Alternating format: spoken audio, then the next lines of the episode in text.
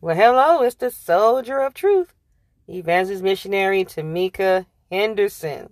I pray that all is well with each and every last one of you that hear this podcast. And all will be well. It is already well. We just have to speak that into our lives. We have to learn to speak life and positivity into our lives. What we say is ultimately our reality. So we have to be careful what we allow to come out of our mouths and speak life into ourselves daily and intentionally. Proverbs chapter 18 Verse 21 says, Death and life are in the power of the tongue, and they that love it shall eat the fruit thereof. You shall have whatever you say. So if you look at yourself in the mirror and you find all the negative things that you think is there, because what you think is the negative thing may be a beautiful, positive thing to someone else. But because you're stuck on maybe a messaging from your younger years, maybe you was teased for this particular look that you have. Maybe you was teased because you was overweight. Maybe you was teased because you didn't have a name brand clothes. Maybe you was teased because you was a sickly person. Or maybe you was just just treated wrong. And so that messaging shapes us. It forms us. Words hurt. Words form and become life.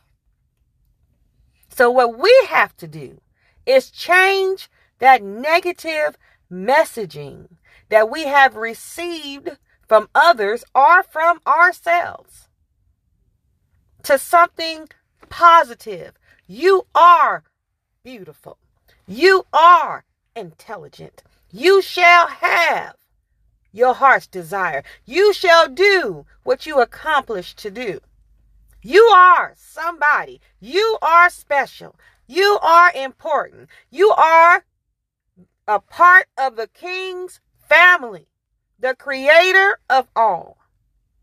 He can't have his royal court walking around with their head hung down like they done stole something because they have spoke negativity into themselves. Proverbs chapter 23 verse 7 part 8 tells us, For as he thinketh in his heart, he is. So you have to know that you know that you know in your heart that you are called, chosen, set aside, and God's perfect creation. So speak life into your life.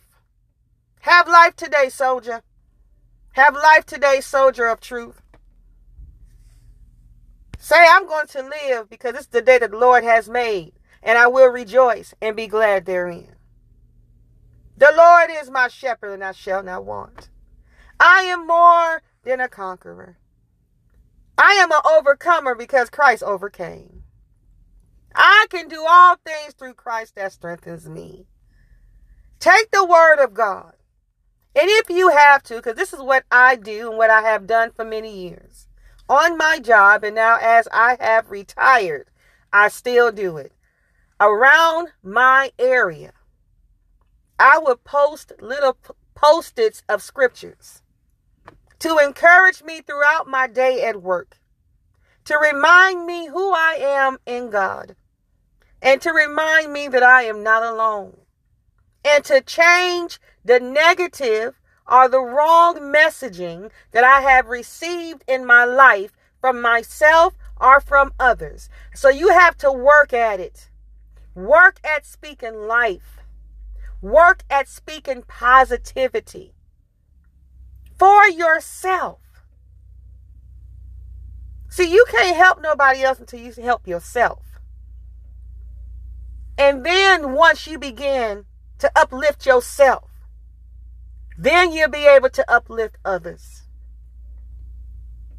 I am guilty of uplifting everyone else, but don't know how to uplift myself until God showed me I had to start speaking life into my life, into myself.